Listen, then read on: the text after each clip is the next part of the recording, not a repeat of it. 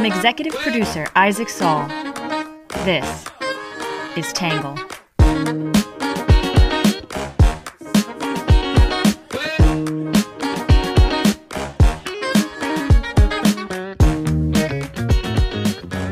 Good morning, good afternoon, and good evening, and welcome to the Tangle Podcast, a place where you get views from across the political spectrum, some independent thinking without all that hysterical nonsense you find everywhere else. I am your host, Isaac Saul, and on today's episode, we're going to be talking about President Joe Biden's speech at the United Nations yesterday, his address to the UN General Assembly, some pretty interesting stuff going on in there, and uh, I actually end up not agreeing with either side, either either of the groups of punditocracies today. So that's something.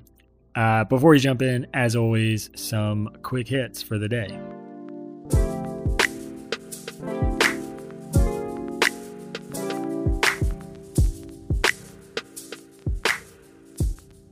Number one, House Democratic leaders will not delay a September 27th vote on the $1.2 trillion infrastructure bill, despite the larger reconciliation package not being ready. This means the two bills will no longer be moving through Congress together, which is a pretty big change of plan for Democrats. Number two, former President George W. Bush is planning to campaign for Representative Liz Cheney as she faces a Trump endorsed Republican in the 2022 midterms. Number three, Johnson & Johnson says a booster shot following its single-dose vaccine increases protection against COVID-19. Number four, Democrats pulled $1 billion in funding for Israel's Iron Dome missile defense system after progressives threatened to vote against a stopgap funding bill if the money wasn't removed. Number five, thousands of Haitian migrants in Texas are being released into the United States with notices to appear at an immigration office within 60 days. And those are our quick hits for today. Uh, just a heads up, I am sending this out, have sent this out in the newsletter, but uh, I'm interviewing John Seago, who's the legislative director of the Texas Right to Life and one of the people who helped orchestrate the anti abortion law in Texas. We're going to be chatting in a forthcoming podcast or a transcript of the interview, one or the other, maybe both coming out later this week. But I told readers in the newsletter that they can submit a question if they want that I might ask him or try to ask him during our interview. If you want to do that, you can go check out our newsletter. I left a link to a form where you can submit the question in that newsletter, which came out today around noon Eastern Time. All right, so that's it for all the the pre stuff talk. Here we go. Today's topic: the UN General Assembly and President Biden's speech. Yesterday morning, President Joe Biden delivered his first ever speech to the UN General Assembly, a gathering of leaders from across the world. In the address, President Biden focused on COVID 19, climate change, emerging technologies, and defending human rights. He reinforced the United States' commitment to keeping nuclear weapons from Iran and out of the Korean Peninsula, as well as our commitment to defending the state of Israel and pushing for a two state solution. He issued warnings to nations like China for their humanitarian rights violations while also calling on global leaders to lean into diplomacy instead of armed conflict. Instead of continuing to fight the wars of the past, we are fixing our eyes on devoting our resources to the challenges that hold the keys to our collective future ending this pandemic, addressing the climate crisis, managing the shifts in global power dynamics, shaping the rules of the world on vital issues like trade, cyber, emerging technologies, and facing the threat of terrorism as it stands today, Biden told the audience. We've ended 20 years of conflict in Afghanistan, and as we close this period of relentless war, we're opening a new era of relentless diplomacy, of using the power of our development aid to invest in new ways of lifting people up around the world of renewing and defending democracy, of proving that no matter how challenging or how complex the problems we're going to face, government by and for the people is still the best way to deliver for all of our people. I stand here today, Biden said, for the first time in 20 years with the United States not at war. We've turned the page. All right, so we are going to jump in with some of the reactions to this speech from the left and the right, and then my take.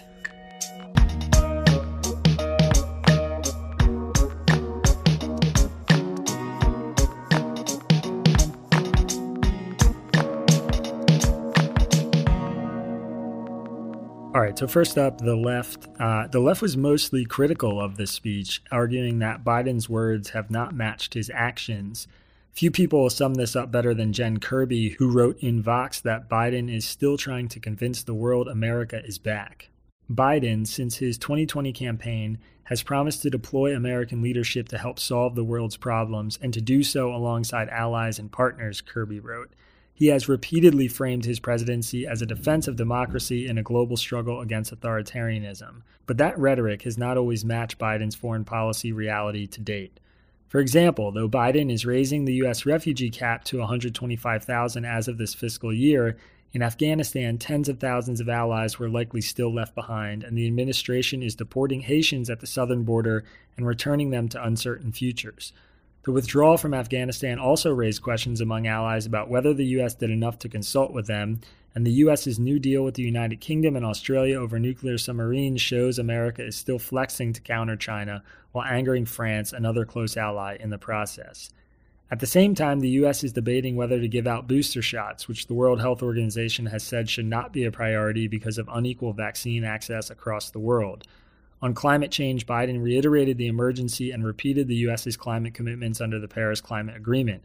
But actually achieving some of these goals requires real policy steps, and a lot of that depends on Congress.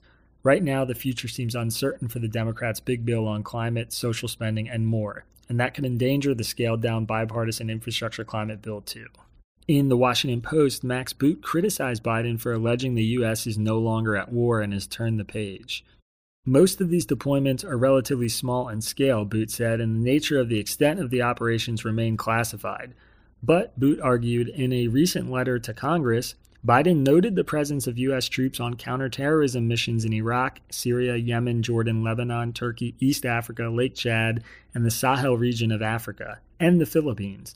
The biggest deployments are in Iraq, with 2,500 U.S. troops, and Syria, with about 900 troops, Boot said. The battle is much reduced from its peak when the United States had tens of thousands of combat troops in Afghanistan and Iraq, but it hasn't ended. As the U.S. military likes to say, the enemy gets a vote, and militant Islamist organizations are still fighting. So the United States and its allies are fighting back. That means, contrary to what Biden said on Tuesday, we remain at war. In the New Republic, Alex Shepard asks what the Biden doctrine actually is. The Biden administration was savage for failing to communicate and coordinate with European allies on the withdrawal. Similarly, the U.S. did not give France an advance warning that it would be replacing it as Australia's go to nuclear sub manufacturer. These communication problems could be chalked up to incompetence, a defining characteristic of the Trump era. If Biden's speech at the United Nations had one theme, it was simple I am not Donald Trump. But there wasn't much beneath the feel good veneer, Shepard said. Biden offered little clarity as to his foreign policy priorities. Some greater transparency might have been appropriate given his administration's actions over the past six weeks. It's still not clear why the Biden administration failed to consult with NATO allies on the Afghanistan withdrawal, for instance. The French submarine issue is sillier, and it should be noted it is also being exploited by French President Emmanuel Macron for domestic political reasons. He has a tough election coming up. But the failure to communicate with an ally over the matter is a head scratcher.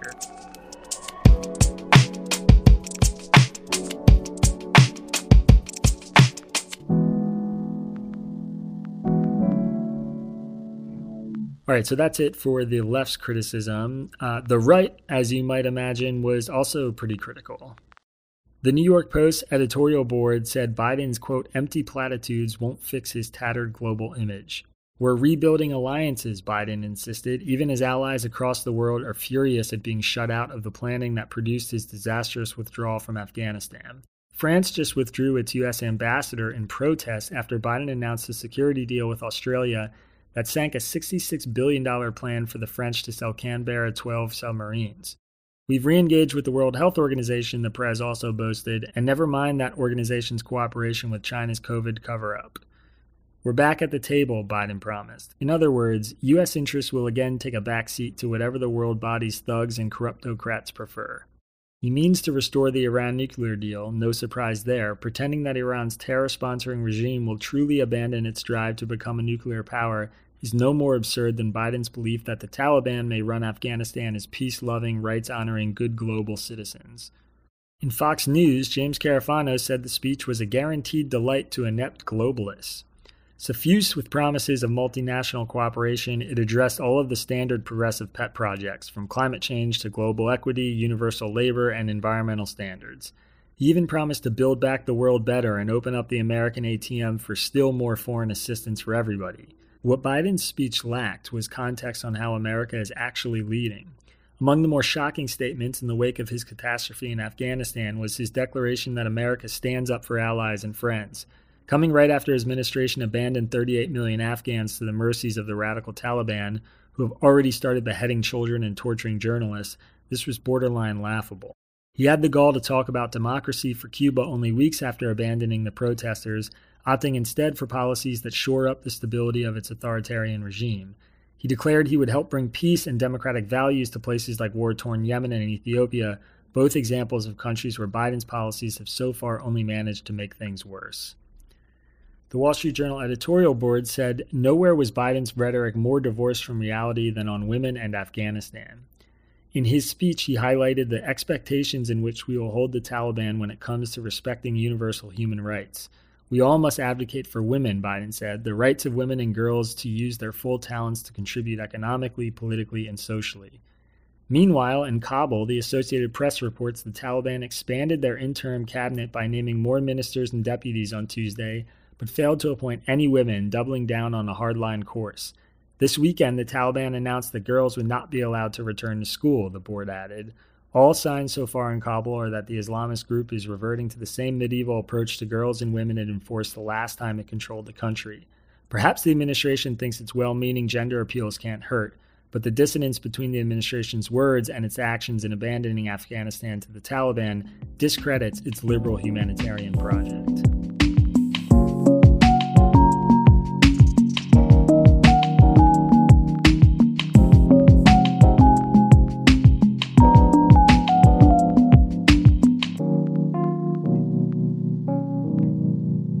All right, so that's it for the right and the left's take. Uh, and here's my take. So I said at the top that I actually disagreed with both sides, and I guess that was a little bit of a spoiler, but yeah, I actually like this speech. That's right. I actually disagree with both the right and the left, which have seemed to fall into this prevailing notion that it was a, a horrible speech full of, you know, lies, empty platitudes, whatever. Um, I, I had a press pass to the United Nations for a few years, and my office in Midtown used to be pretty close to it. So I've actually spent a lot of time kind of wandering the halls, talking to people, and uh, it is simultaneously one of the most interesting and most boring places on the planet. I mean, if you spend a few hours there, you're bound to bump into the world's most important and inspiring people presidents, prime ministers, children who've survived war, scientists charting the future of technology. Activists fighting climate change, all of it. Uh, they're all there. They're all interesting. They all have a story. But it's also predictable. I mean, we'll work together, we'll take on these challenges, we'll fight for peace, uh, which is an expression worth mulling, by the way, and on and on and on. Some of that was there in Biden's speech, the usual platitudes any eighth grader could write. These speeches are largely symbolic, though, and it's never an honest account of what we've done. This speech was no different. It's absurd to suggest that the U.S. is no longer at war or has been a staunch defender of women's rights and human rights in the last year. All you have to do is look at our inaction in China, protecting the Uyghurs, or the state of Afghanistan and how we've left Afghan women. I mean, I don't think there's any doubt from anybody that it's hard to say we've been prioritizing those things recently. Instead, though, I like to think of these speeches as like a State of the Union address for the globe, a roadmap of what we hope to do, and a statement of what this administration's mission is. In that sense, I thought Biden's speech was actually quite good. It was an intersection of traditional liberal globalism, values of freedom that we like to promote, that I like hearing the President of the United States promote, and it added some dashes of that Trump esque America First attitude that resonated with so many people when Trump was president.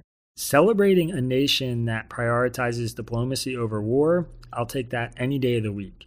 Cheering for spending less on never ending interventions and more on solutions, yep, we'll take that fighting for climate change, standing up to China, refusing Iran and North Korea a nuke, preparing to address the dangers of evolving technology like artificial intelligence. Yes, yes, yes, yes. All good things. You know, N- nothing there is anything that I disagree with. Uh, and, you know, this whole question of globalism made me think of some advice my mom once gave me. She told me that in order to be a good partner in a relationship, you often need to prioritize yourself before you can give your full self to the person you're with. I thought of that today, reading Biden's speech and listening to some clips of it from yesterday. You know, bad globalism is when we prioritize other nations over our well being in service of the naive belief that our generosity will always be reciprocated. Good globalism is understanding that in 2021, the world is as connected as American citizens were 100 years ago. We can't fight a pandemic or humanitarian rights violations or climate change without global cooperation. Shoot, our stock market, your retirement funds are now liable to be disrupted by what a Chinese real estate firm does, which is what we're witnessing right now. Biden's speech may have been full of platitudes, fibs, and even a couple outright lies.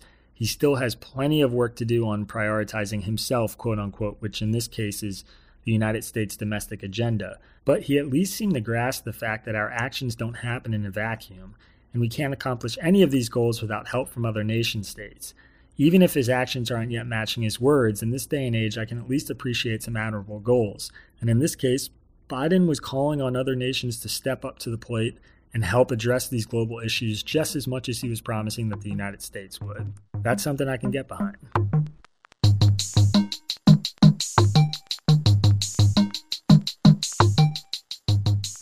All right, so that's it for today's main story. Uh, we have a reader question in today. This is kind of an unusual reader question, but I wanted to address it because it's actually pretty important to me. Um, Matt from Quakertown, PA, wrote in and said, I am a ninth grade American history teacher. I was wondering if I could have your blessing to share some of your newsletters with my students. I plan to collect some from a variety of topics over time and let them choose and analyze which ones interest them for an assignment. I didn't want to just do it without asking if it was okay with you first. Um, okay, so the reason I want to address this is because yes, you can. Please, please do. Please share them with your students. I have been trying and failing to get Tangle in front of a younger audience. The single smallest demographic of Tangle readers I have is under the age of 18, and it's not even close. I have more 80 year olds reading Tangle than teenagers right now. In Tangle's early days, I used to offer a membership tier of $1,000 that was basically to generate seed money for the newsletter. And in return, I promised to donate as many Tangle subscriptions as anyone wanted to a high school of their choice. It's not pure altruism either, though. It's actually a win win for me because I want younger readers in my audience as well. Long term, 10 years from now, if kids who are reading me in high school are still reading Tangle, then that's a really good business decision for me. So, you know, A, I really want the next generation to be engaging both sides of the political world. I think that's super important. B, I think it'd be awesome if I got some younger readers because I don't have enough of them. They're the most underrepresented in the newsletter. And C, long term from a business standpoint, donating a bunch of subscriptions now is pretty smart because if I can hook readers, you know, I'll have an audience for the years to come. So if you are a teacher, you work in a classroom with kids, let me know. I will donate subscriptions, I will give them out. I would love to get some more young readers. You can just reply to a newsletter and write in, or you can reach me at Isaac, I S A A C, at readtangle.com.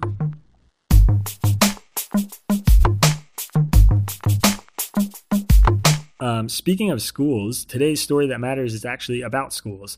Uh, charter schools in the United States have picked off hundreds of thousands of students from public schools during the pandemic. That's according to a new report from Axios. With many public school teachers still in Zoom classes and teacher fatigue and student disengagement taking their tolls, parents are trying a new strategy to keep their kids in classrooms. U.S. charter school enrollment increased by 7% in 2020 2021 school year compared to the 2019 2020 school year. During the same time, non charter public school enrollment dropped by 3%, which is a loss of about 1.5 million students. Axios has a great story on this today.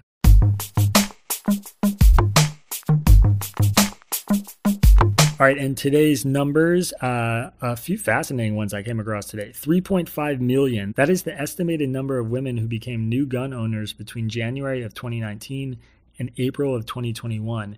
Uh, it's the first time that women have made up nearly half of all new gun owners for a period of time as long as a year or two, which is pretty fascinating. 33%, that is the percentage of voters who said they would blame Democrats if the U.S. were to default on its debt. 16% is the percentage of voters who said they would blame Republicans if the U.S. were to default on its debt. And 42% is the percentage of voters who said they would blame both parties if the U.S. were to default on its debt. 193 is the number of member states in the United Nations. 14 is the number of times the word climate was in Biden's UN speech. 8 is the number of times the word COVID was in Biden's UN speech. And today's Have a Nice Day story is just a little bit of financial optimism for once. Uh, six in 10 young Americans say they are more financially confident than they were before the pandemic. That piece of optimism is according to a new poll of 2,000 Gen Z and Millennial Americans. That's Americans born between 1981 and 2003. The same respondents also said they're being more financially responsible, with over 30% admitting they're budgeting for the first time and 39% using new methods like apps or dedicated spreadsheets to make their budget. Alyssa Schaefer, who's the Chief Experience Officer at Laurel Road, who helped conduct the survey, said it's encouraging to see that young Americans are feeling more financially confident throughout what continues to be a very difficult and challenging time. All right, everybody, that is it for today's podcast. As always, please consider giving us a five star rating. It's super important for us. It helps us get in front of new listeners, new readers, all that good stuff. If you want more from Tangle, uh, the newsletter is obviously our core product. We have a website, all things Tangle related that you want, you can find at www.readtangle.com. Our newsletter is written by Isaac Saul, edited by Bailey Saul, Sean Brady, Ari Weitzman, and produced in conjunction with Tangle's social media manager, Magdalena Bokowa, who also helped create our logo. The podcast is edited by Trevor Eichhorn, and music for the podcast was produced by Diet75. For more from Tangle, subscribe to our newsletter or check out our content archives at www.readtangle.com.